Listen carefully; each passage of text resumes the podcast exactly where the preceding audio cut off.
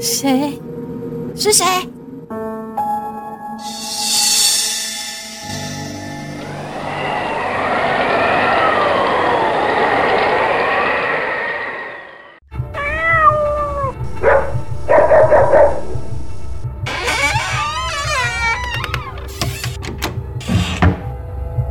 农历七月鬼门开，怕鬼吗？为人不做亏心事，半夜敲门心不惊。欢迎收听可爱姐姐说鬼故事。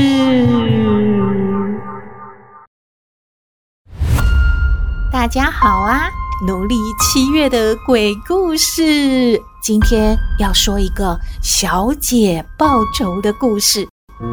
话说很久很久以前，有一位刘老爷，家庭富裕，夫妻俩呢结婚多年了，却膝下无子。好不容易啊，夫人怀孕了，老爷非常高兴，到处求神拜拜，祈求老天爷保佑夫人能够生下一个儿子，继承家业。有一天，门口来了一位化缘的和尚，刘老爷热情招待了和尚，还为他的夫人祈求顺利生产。和尚呢，一看到大肚子的夫人，哎呀，马上面色凝重，闭目沉思。原来这个时候，和尚在做什么呢？他在呀、和夫人肚子里的胎儿对话呢。啊？在说什么？和尚就跟胎儿说了：“万缘放下，好好修行，冤冤相报，何时了啊？”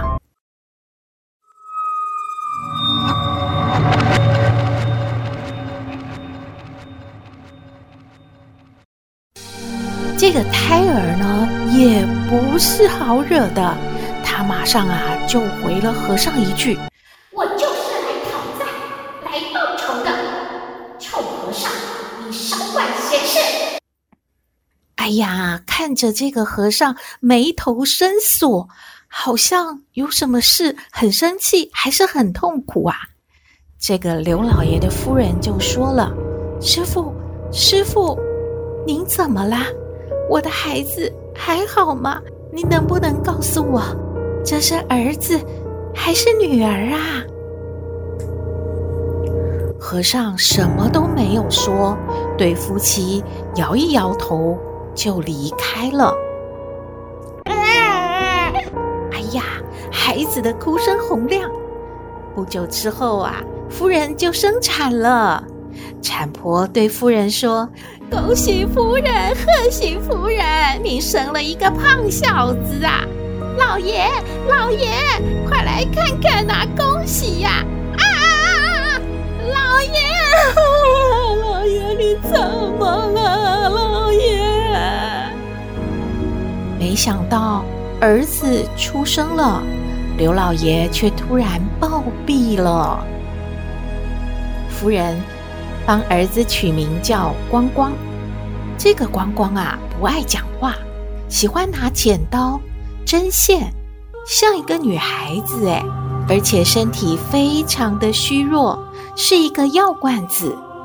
光光每天都病恹恹的，家里的事啊完全不能够帮忙啊。转眼间，光光就十六岁了。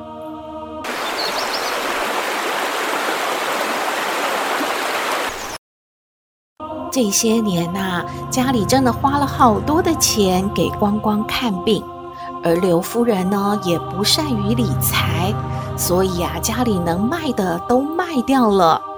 更恐怖的呢，夫人不止一次在半梦半醒间看到了光光站在床前，光光手里拿着剪刀，或者是拿着菜刀。甚至有一次，光光用手掐着夫人的脖子，口中念念有词，还我命来，还我命来，还我命来。夫人啊，吓死了，她从床上跳起来，然后推开了光光。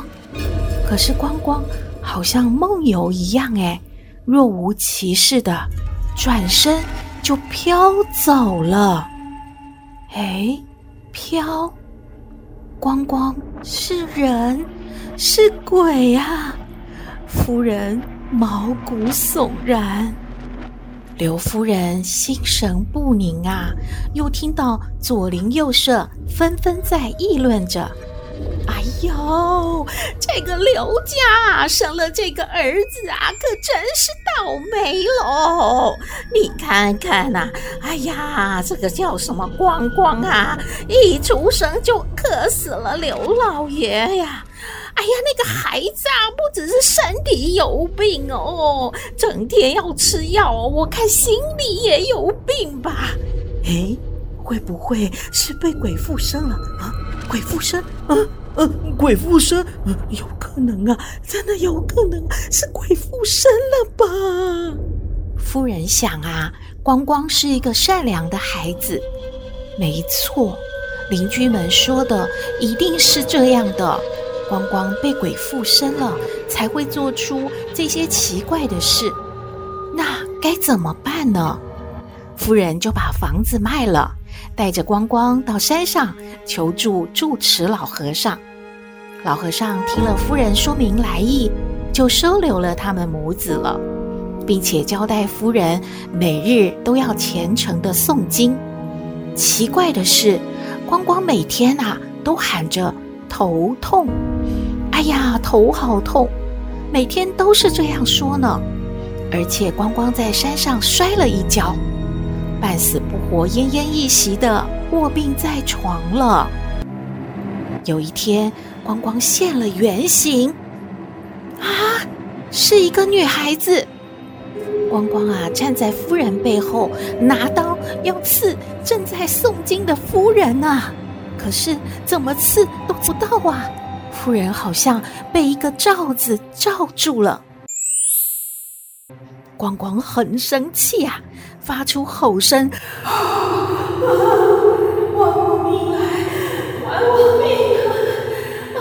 我怎么刺不到你？我要杀了你！”老和尚一手制住了光光，就说了：“孽障，你为什么要为难夫人？”夫人也被这一幕吓得一直发抖啊！光光就说了：“我的兄弟江姐杀了。我的父母他哥哥奸污了。我我要他们还我命来还我命来什么这这是在在说什么呀夫人听不懂哥哥哥哥是谁哦原来呀，在那一世，刘老爷和夫人是强盗兄弟，而光光是一个千金小姐。强盗兄弟抢劫了小姐的家，杀了小姐的父母，也强奸了小姐。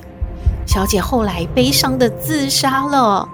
小姐这一世来向强盗兄弟索命报仇的，夫人在一旁已经哭得上气不接下气了，口中一直念着：“对不起，对不起，我们错了，我们错了呀。”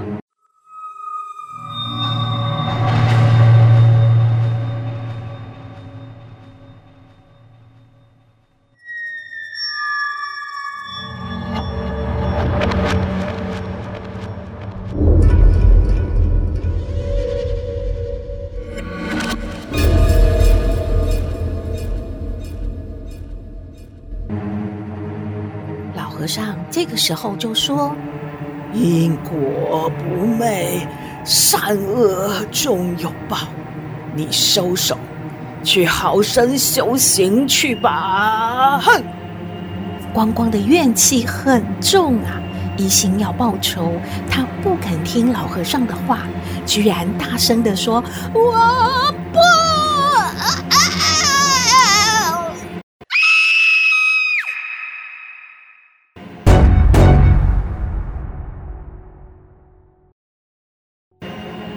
音未落，光光已经魂飞魄散了。在夫人和老和尚的面前，像一片片的小碎片裂开了。套一句司马中原大师曾经说过的：“恐怖，恐怖至极呀！”这个时候，远方传来小和尚的跑步声，一边啊还惊叫着：“师傅，师傅，那位年轻的施主往生了。”